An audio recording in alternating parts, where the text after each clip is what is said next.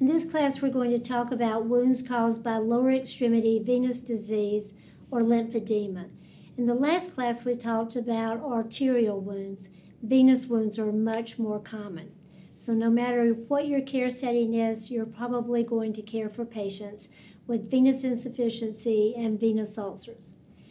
Our objectives are to explain the pathology, risk factors, and clinical presentation of lower extremity venous disease and lymphedema, to describe the options for management of the patient with a venous ulcer, to include the role of compression therapy, elevation, medications, surgical intervention, and topical therapy, identify contraindications to compression therapy and the implications for pre-treatment assessment, Compare and contrast the various options for compression therapy to include wraps, stockings, and pneumatic devices. Describe or demonstrate the correct application of compression wraps and identify indications and options for referral of the patient with lymphedema. So, you know the format by now. You're going to watch the video, um, you're going to complete the learning exercises, and again, there's an excellent chapter in the core curriculum, chapter 21, that goes into a lot of detail about both venous insufficiency and lymphedema. We're going to divide this into two parts because it's a lot of content. So, in part one, we'll cover overview of venous insufficiency and venous leg ulcers. We're going to talk about normal lower extremity venous function and what happens with lower extremity venous disease. We're going to talk about risk factors for venous disease and the characteristics of both venous insufficiency and venous ulcers. And we're going to begin our discussion of venous ulcer management with a focus on compression therapy, medications, surgical intervention, but no specific details about compression. We'll get to that in part two. Okay, so when we talk about overview, I just wanted to give you a sense of how common venous leg ulcers are. Approximately 70% of leg ulcers are thought to be caused by venous insufficiency, which is more common in and of itself than venous ulcers. So there's many, many people walking around with venous insufficiency. You see people with varicose veins, you see people with lower extremity edema. They might not have ulcers, but they're at risk for ulcers. So, venous insufficiency, very, very common. Venous ulcers, common. And unfortunately, very high rate of recurrence because even after we get the ulcer healed, they still have the underlying venous insufficiency. So, to really understand venous insufficiency, it helps to quickly review normal venous function.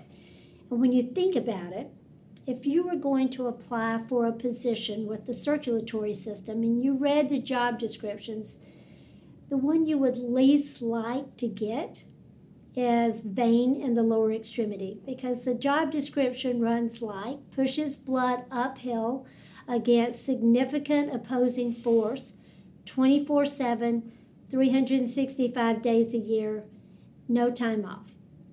That's what your veins are doing for you. So let's talk about how they accomplish that, how they push that blood uphill. So, the first thing to remember, you studied this a long time ago, so let's just review it. You have three sets of veins. The deep veins are the femoral, popliteal, and tibial veins. They're thick walled veins that are located right against the calf muscle. So if you look at the slide on top, it's the ones in dark blue, and you can see they're immediately adjacent to the calf muscle. Then, and those veins are characterized by thick walls because they're high pressure veins. So the pressures in the deep veins are high, but they're protected against those high pressures by the thick walls. Then you have your superficial veins, and those are the ones in light blue on the top slide. Those are your saphenous veins, lesser and greater saphenous veins. And these veins pick blood up from the tissues, shunt it through the perforator veins to the deep veins. Now, notice that the superficial veins have thin walls and low pressures.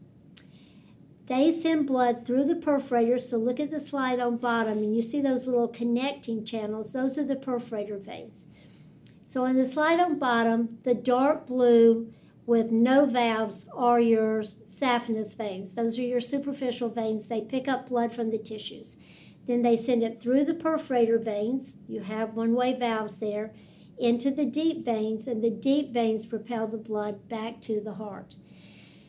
Now, the perforator veins are the connecting veins between the low pressure superficial system and the high pressure deep system. They play a very important role.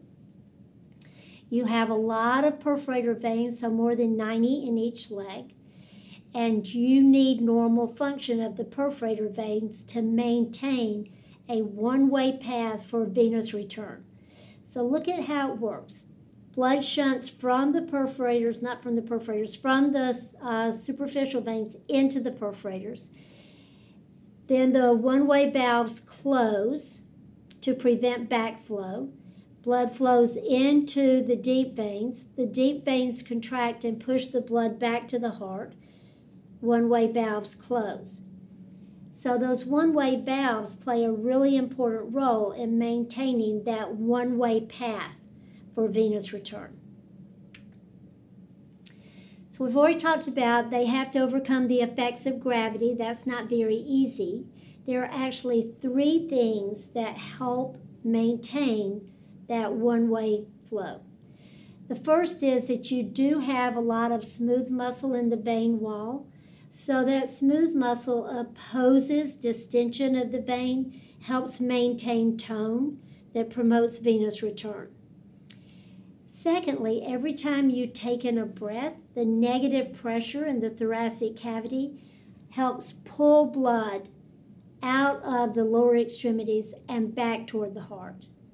And finally, and critically important, every time that you dorsiflex, whether you're standing in place and doing calf muscle exercises or you're walking with that heel toe configuration, every time your calf muscle contracts. And when your calf muscle contracts, it milks the deep veins and rapidly propels blood back to the heart. And then those valves close so you do not get backflow. So the valves maintain the integrity of each compartment the deep veins, the perforator veins. Now, when the venous system is working correctly, if you're walking, you're constantly milking the deep veins and you're propelling blood back to the heart. It keeps venous pressures very low. So you have low walking pressures because you're constantly emptying the venous system. But if I just stand here and my calf muscle relaxes, then I don't have nearly the same push to um, propel blood back to the heart. And the pressure starts to build up within the venous system. So sometimes you'll see the venous system characterized as high standing pressures because the, ve- the veins are full, low walking pressures because you're constantly emptying the veins. So, walking is a really great thing when it comes to venous function. So, go back to the fact that we said normally the superficial system is a low pressure system, shunts blood through the perforators to the deep veins. Those are high pressure vessels, but they're protected by thick walls. Now, those perforators and those valves play a really important role because they keep the superficial system and the deep system separated. That's normal function. But if you develop valvular incompetence, either because you get direct damage to the valves or because you spend so much time just standing that those veins dilate and pull the valves apart, either way, once the valves fail, you start getting backflow of blood from the deep systems to the superficial system. Now the superficial system dilates, and you start to get all kinds of changes in the superficial veins. That's known as venous insufficiency.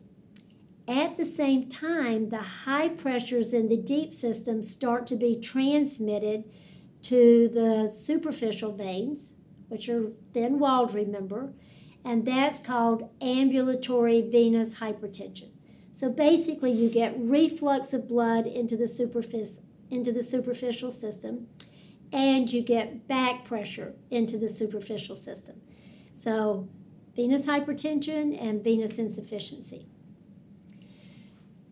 Once the valves fail, once blood starts to move out of the deep system back into the superficial system, you get back pressure on the capillary beds. Because remember, the capillary beds, if you look at the slide, blood flows in from the arterial system into the capillary bed, out of the capillary bed, and back into the venous system.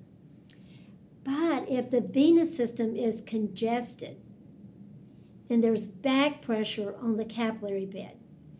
Once the capillary bed distends, stretches the walls, the walls become much more permeable. Now, fluid leaks out of the capillary bed into the tissues. White blood cells leak out into the tissues. Red blood cells leak out into the tissues. And plasma proteins leak out into the tissues. And this is how the whole cycle of tissue damage begins. So when fluid leaks out of the capillary bed into the tissues, you get edema. That's a very visible indicator of venous insufficiency.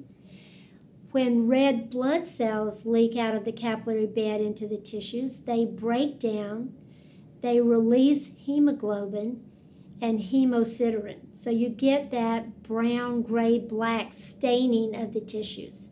That's known as hemosiderosis. Patients frequently ask, Will that go away? And because that actually involves deeper tissues, it involves the subcutaneous tissue, most of the time that staining does not go away. When you get capillary, I mean, when you get plasma proteins and white blood cells migrating out of the capillary bed into the surrounding tissues, now you get an inflammatory response. When you get an inflammatory response, you get increased collagen deposits, and now you end up with a lot of chronic changes in the tissue. You get fibrosis of the tissue and you get chronic inflammation that may be manifest as a dermatitis. So you don't want that. So let's look at who's at risk for venous disease and what can be done about those risk factors. So, there are some conditions that cause chronic resistance to venous return. Obesity is one, especially truncal obesity, because it puts so much pressure on the large veins that it interferes with venous return from the lower extremities to the heart. so, if we could help a patient with venous insufficiency and venous ulcerations to lose weight, that would be very beneficial to them for many reasons. If you have a patient who has had multiple or very closely spaced pregnancies, again, look at third trimester, look at the interference to venous return. Look how common it is for pregnant women to complain of swelling, and a lot of them develop varicosities. You impair venous return, the veins dilate, you pull the valves apart, the valves become incompetent, you get reflux of blood back into the superficial system. You get varicosities. You get back pressure on the capillary system. You get edema formation. Anything that damages the valves. The valves are critical to that one way flow pattern. So, if you have a deep vein thrombosis, that is almost always going to damage the valve. It's going to cause major obstruction to venous return that's going to pull the valves apart. What if you have thrombophlebitis, inflammation? That can damage the valves. Patients who have thrombophilic conditions, they're very high risk for clot formation, for DVT formation. That again obstructs venous return, pulls the valves apart. So, patients with protein S or protein C deficiency, Patients with factor V Leiden mutation, they're very high risk. Finally, inflammatory autoimmune conditions like lupus that can affect um, vessels that can cause, end up resulting in venous insufficiency. Prolonged standing, sedentary lifestyle. So, if you've ever had a job where you're just on your feet, but you weren't walking, as nurses, we're protected because, yes, we're on our feet, but we're walking all day. So we're constantly engaging our calf muscle pump, propelling blood back to the heart. A lot of us also wear support stockings, so that helps protect us. But what if you were a cashier and you were just standing there all day and nobody had taught you the importance of doing calf muscle pumps? Then you'd just be standing there, the veins would dilate because you're not propelling blood back to the heart. Veins would dilate, valves would be pulled apart. You get venous insufficiency, backflow of blood, venous hypertension. And the whole process of vein damage and tissue damage would begin. So, prolonged standing, sedentary lifestyle. A lot of you in home health probably go in to see patients, you're going to do compression wraps or whatever. And where are they? They're in their recliners. And where do they spend the day? In their recliners. And if they're also morbidly obese, it's very, very difficult for them to get up and move around. But you can see what an uphill battle you have trying to get those wounds to heal because it's so difficult to correct the underlying pathology. Anything that adversely affects calf muscle function. So, what if I sustain spinal cord injury and I have lower extremity paralysis? Then my calf muscle never works. You can teach me to literally dorsiflex to improve venous return, but that might be really hard for me to do depending on the level of my injury. You might put me in compression stockings to try to limit the venous reflux and hypertension. But the bottom line is, I'm going to have some degree of venous insufficiency because I've lost the calf muscle pump. Even if I'm not paralyzed, if I'm much older and I have gait changes and I'm no longer doing heel strike toe off when I walk, if I'm just kind of shuffling along, I'm at risk for venous hypertension, venous reflux, because I'm not really engaging the calf muscle pump. I'm not propelling blood back to the heart. Okay, so we've talked about what causes venous insufficiency anything that interferes with valve function is what it comes down to. Whether it's a sedentary lifestyle, whether it's morbid obesity, whether it's um, hypercoagulability with DVT formation, whether it's paralysis. The bottom line is I'm not getting blood back to the heart. Um, my calf muscle pump is compromised or my valves are compromised. So I start to get reflux. Now I get venous insufficiency, so my veins are dilated. I might have varicosities, I might not, but my veins aren't working normally. We know a lot about what causes venous insufficiency. But why is it that some people develop ulcers and others don't? And we don't totally understand that. The current thinking is that venous ulceration is probably caused by a combination of venous hypertension, so abnormal pressures in the superficial veins that cause the varicosities and everything, plus the impact of extravasated molecules. So remember, we said if the veins are not emptying effectively, if you have venous insufficiency, backflow of blood into the superficial system, distension of the superficial system, back pressure on the capillaries, now you leak fluid, plasma proteins, red blood cells, white blood cells out into the tissue. Okay, once you start breaking those cells down, breaking down the protein molecules, then you are starting to attract multiple white blood cells to the area because the breakdown products are chemoattractants for the white blood cells. Once you have activated white blood cells in the area, remember white blood cells are troublemakers. They love fights. They're looking for a fight all the time. They want somebody to kill, like bacteria but anything will do. So you start act, you start attracting these activated white blood cells. Now they produce inflammatory molecules like MMPs, and they produce growth factors because in their mind there's tissue injury and we've got to start the repair process. And the end result is chronic tissue inflammation and fibrotic changes because those plasma proteins and the resulting inflammatory response cause collagen production. So you've got chronically inflamed tissues that are also somewhat fibrotic. They're not nearly as supple as they used to be, and they're edematous. So, very minor trauma can result in ulceration that is very hard to heal. So, you'll hear patients say, I don't really know what happened. I think maybe I bumped it, or you know, I think this started when I scratched. I, I was itching and I scratched, and I, I think that's what started it. I'm not sure. What you will hear patients say who have had a recurrence is I was doing really well. We got that first wound healed up. But then I quit wearing my stockings on a routine basis, I guess, and the swelling came back. And it wasn't too long after the swelling came back that I got the sore again. So, definitely associated with edema. Okay, now what are you going to see? When the patient comes to you, you're looking for characteristics of venous insufficiency and characteristics of venous ulcers. So, the number one characteristic of venous insufficiency, of course, is going to be edema because fluid is leaking out of the capillary bed into the tissues.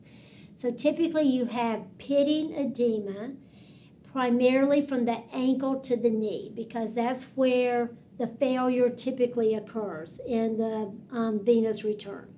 So you have a major perforator right at the ankle. That perforator is frequently involved. It frequently becomes dysfunctional. And so your primary swelling is from the ankle to the knee. You're going to see evidence of that ambulatory venous hypertension. You're going to see telangiectasias, which are those little spider veins. You're going to see reticular veins, which are slightly larger than the spider veins. You're going to, you might see varicosities. So you all know what varicosities look like. You probably all know what spider veins look like.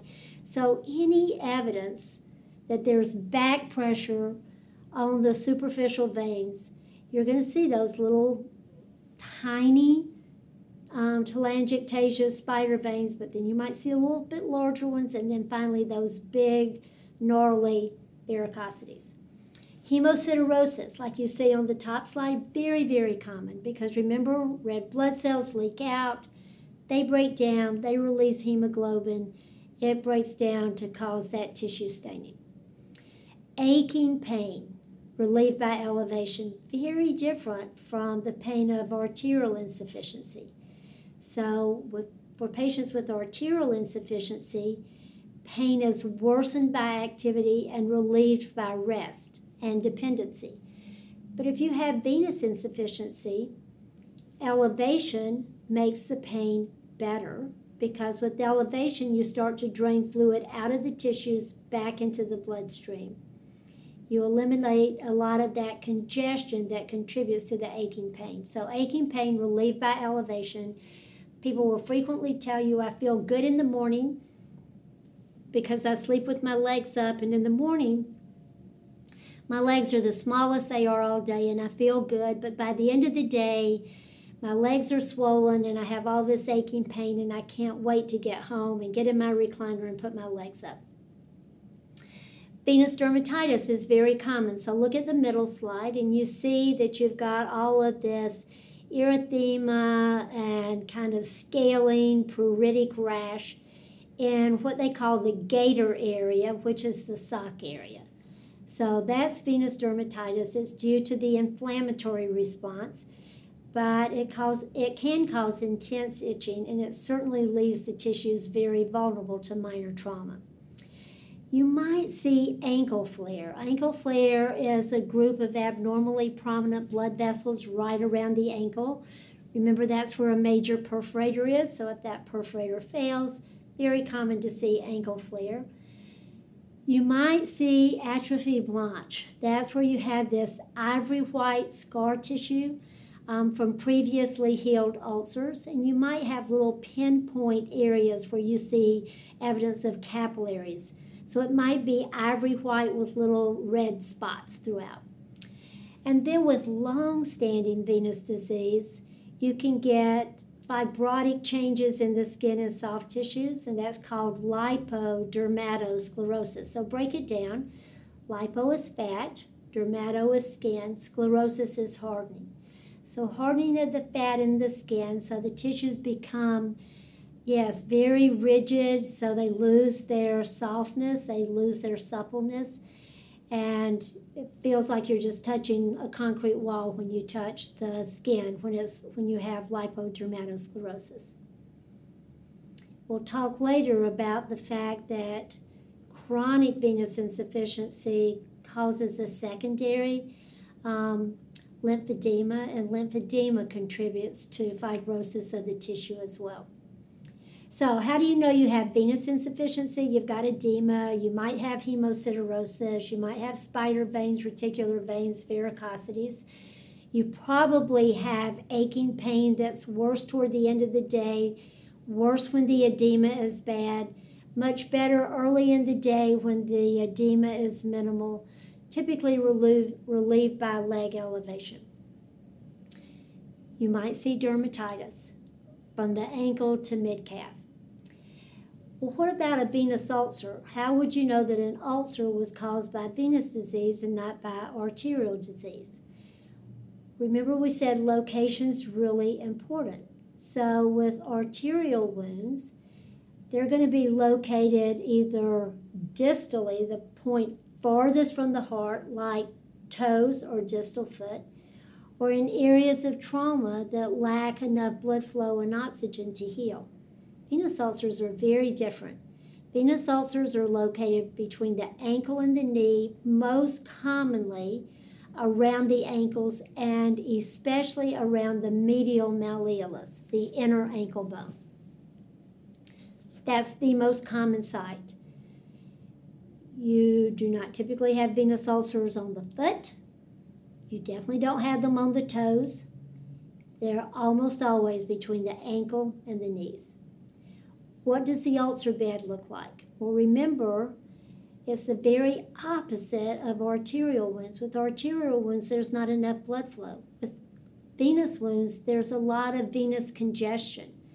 And so the wound bed typically looks dark red, kind of a ruddy appearance. Sometimes you have this recurrent layer of yellow film from high levels of bacteria and bacterial activity. Ulcer edges are usually irregular. The wound is usually shallow, superficial, just like you see here. They are wet. So arterial ulcers tend to be dry because there's no blood flow. Venous ulcers tend to be very wet because there's so much congestion. So keeping up with exudate is a major challenge in managing a venous wound. And most of the time, your feet are going to be warm with palpable pulses unless there's some coexisting arterial disease. So with arterial disease, what do you see? You see distal location or areas of trauma you see thin skin, no hair, dry wound bed, pale wound bed. Venous, you see a shallow wound, you see a very wet wound bed, you see a dark red wound base. You typically have warm feet, good pulses, very, very different presentation. Now, can you have mixed disease? Yes. And we'll talk in a later class about in that situation how you determine which is the primary cause and which is contributing. Now, there's um, something called the CEAP classification system. Now, we're not going to test you on this in any kind of detail, but we just want you to be aware of it because if you're reading any kind of chapter or article about venous insufficiency, you're probably going to see CEAP mentioned on my last certification exam, they asked me something about CEAP classification. So it's a classification that takes in all the elements of venous disease. C is the component of the CEAP classification system that's most relevant to us because it addresses clinical manifestations. So, C1, you see you've got evidence of venous hypertension and reflux. You've got telangiectasias, reticular veins, ankle flare. C2, now you have the large veins involved, varicosities. C3, now you've got evidence of back pressure on the capillary bed and you've got edema, but no significant skin changes. C4, now you do have skin changes. That tell you that cells are migrating out into the tissues, triggering inflammatory responses, triggering um, previous wounds that have healed. So, this is where you see hemosiderosis, you see atrophie blanche, you see dermatitis. C5, you have a healed ulcer, and C6 is an open ulcer. Now, of course, most of the time we're dealing with patients with C6 disease but sometimes we're dealing with patients who might have anywhere from C3 to C5. Now, E addresses etiologic factors. So, what caused this? Was it caused by morbid obesity? Was it caused by a sedentary lifestyle? Was it caused by deep vein thrombosis? What was it? We don't focus on that as much. A is anatomic factors. That's simply which system is involved. Does it involve the deep system, perforator system, or superficial system? And pathologic factors get into okay, exactly what's going on at the level of the vein. Do you have um, valve failure or do you have dilatation? What's going on? I'm going to go back to that for just a minute. So, when you look at the CEAP system, I don't want you to focus on anything except C. It's the clinical manifestations that are most relevant to us. I just wanted you to know about that classification system.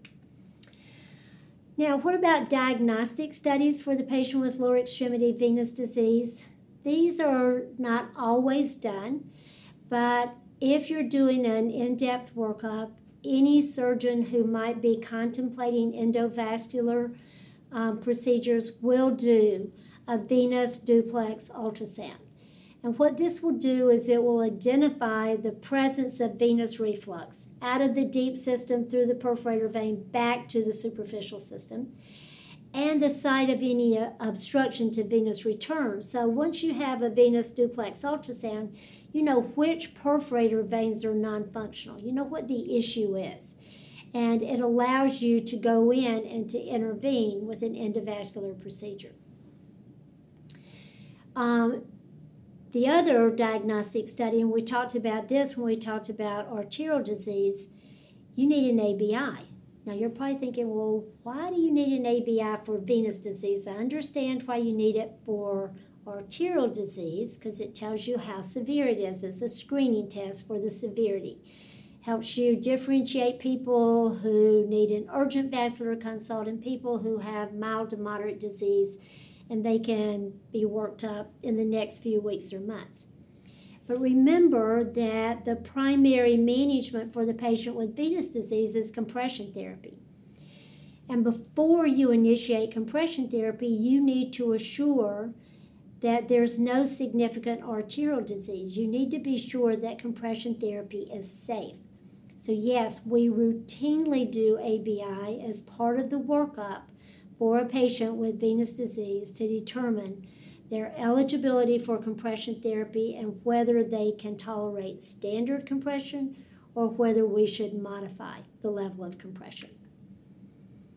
Okay, so now let's move on to management. So, just like with arterial ulcers, the number one goal was to improve tissue perfusion, improve the patient's ability to get oxygenated, oxygenated blood out to the tissues. with venous ulcers, our number one priority is to get venous blood back to the heart. How are we going to do that? So, big picture leg elevation and compression therapy, and you look at the little asterisk, it tells you compression and elevation remain the cornerstones of effective venous ulcer management. Is there anything we can do with medications? Well, pentoxifylline is used in selected cases, typically refractory venous disease. So we'll come back to that. What about surgical measures um, to reduce venous hypertension? Could we obliterate the damaged perforator, for example? Yes. So there's a procedure called SEPS, subfascial endoscopic perforator surgery. That means you identify the perforator vein that is non functional, that is permitting reflux, and typically you do ablation of that perforator. Just shut it down. All of the other perforators will pick up for that one non functional perforator. Or sometimes they'll do endovenous laser ablation, so they'll find, okay, here's the vein. It's this superficial saphenous vein. We're going to do ablation for that vein and just shut it down. So there's enough redundancy in the venous system that if there's a section not working, you can literally destroy that section and the rest of the system will take over and fill in the gap. So we said compression therapy is the cornerstone of effective venous ulcer management. So let's talk a little bit more about what compression therapy does. Now we're talking about stockings, we're talking about wraps, sometimes we're talking about orthotics. So let's, as a nurse, you have probably worn support stockings. So what happens when you put on a support stocking? What happens when we wrap that patient's leg? Well, as soon as I wrap the leg or put them in a support stocking, I partially collapse the distended vein. And when I partially collapse the distended veins, I improve valve function because remember, they've been pulled apart. Now I partially collapse the vein and now I improve valve function. So it helps to reverse that pathology. Also, it supports the calf muscle pump, which improves venous return to the heart. And by increasing interstitial pressure, I push fluid out of the tissues back into the capillary bed, back into the venous system. So I help to reduce and reverse edema. Now, there's also some very interesting research that says it's possible that compression therapy actually reduces pro inflammatory enzymes out in the tissues and might help to reverse those inflammatory changes that eventually result in tissue fibrosis. Bottom line, it pretty much does what you need done. Collapses the distended veins, improves valve function.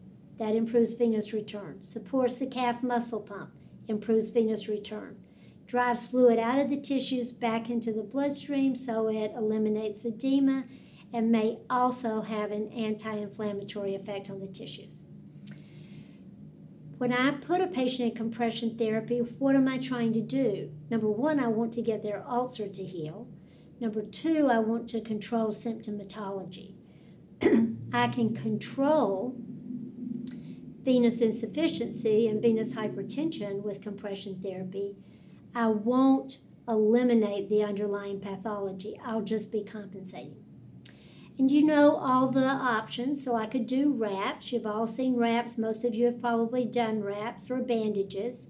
There are garments like stockings, and there are devices like orthotics, and we're going to talk about those in more detail into, in part two of this class. Okay, so if I'm going to use compression therapy, what differentiates between therapeutic level support stockings and something like TEDs. Given the information we have at this point in time, the therapeutic level of compression is thought to be 30 to 40 millimeters of mercury at the ankle. And that's appropriate for a patient who has no coexisting arterial disease. If you do have a patient who has primary venous insufficiency, but mild to moderate lower extremity arterial disease, if their ABI falls between 0.5 and 0.8, you should use reduced level compression, specifically 23 to 30 millimeters of mercury at the ankle. So think why. So if I have an ABI between 0.5 and 0.8, it tells me that those vessels are more easily compressed. I do not want to cause arterial compression and tissue ischemia.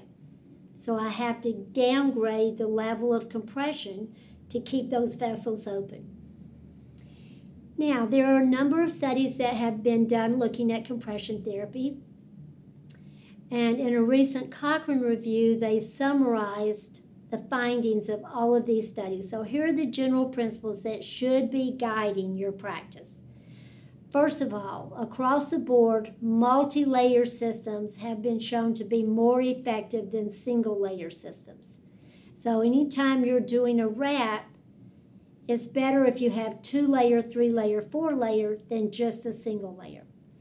Also, some also systems that have elastic components are generally more effective than those with inelastic only. So you think about Unna's boot. So Unna's boot is that paste bandage. We'll talk more about it in the next section of this program. But it's an inelastic paste bandage that's fan folded, wrapped around the leg to form a conformable boot. No active compression, no elasticity. The outer layer is Coban and it's stretched, but once it's locked down, it doesn't tighten up. So that's not going to be as effective as a layered system that maintains stretch and the capacity to at least partially adjust to changes in calf muscle circumference. We have two layer systems, three layer systems, and four layer systems. Are four layer better than three layer? Is three layer better than two layer? Because two layer and four layer are the most commonly used, those are the ones that have been compared, and current data suggests that two layers just as effective as four layer. Out of the data we have so far, healing has been found to generally be faster with a four layer than with short stretch. So, four layer retains elastic components that can compensate for changes in calf muscle circumference Short stretch are dressings that you stretch them um, to provide the right amount of compression and then wrap them, but you pretty much use up all the stretch and they don't really adapt. So, layered compression better than one layer component or systems with elasticity better than systems with minimal or no elasticity. Let's talk about static compression versus dynamic compression. So, static compression is usually first line therapy. Static compression is stockings, it's wraps, it's garments. So, you wrap it, there it is. That's it. There's no pump involved. there are contraindications to static compression. First of all, what if you have a patient who's in heart failure? They're symptomatic at baseline. So maybe they come into clinic and they're dyspneic, they're short of breath, they're wheezing. You're not going to put that patient in static compression because you would be pushing fluid out of the legs back into the heart onto the right side of the heart, which communicates with the lungs. We do not want to take fluid out of the legs and put it in the lungs when the patient's already struggling. So, symptomatic heart failure is a contraindication to static compression. Associated lower extremity arterial disease with an ABI less than 0.5. If the ABI is less than 0.5, you have minimal arterial inflow and you should not be using compression at all. Not static compression, because static compression, you put it on, it squeezes, it's squeezing the arteries as well as the veins. What if you have a patient with coexisting lower extremity arterial disease and their ABI is between 0.5 and 0.8? You can use compression, but you have to be cautious and you have to reduce the level of compression. So instead of providing compression between 30 and 40 millimeters of mercury at the ankle, you're looking to provide compression that provides 23 to 30 millimeters of mercury at the ankle. In other words, yes, you want to support venous return, but you want to avoid arterial collapse, arterial compression. You would monitor the patient for tolerance. So you would tell the patient, okay, we're going to try to use low level compression to manage the swelling, to help get the blood back to the heart. We want to make absolutely sure we're not interfering with your circulation. So if you start having pain in your toes, if your toes start turning blue or purple, first of all, I want you to sit down or lie down with your legs elevated because most often that happens with swelling. If elevation for 30 minutes doesn't reverse the symptoms, I want you to either take off the wrap or call me.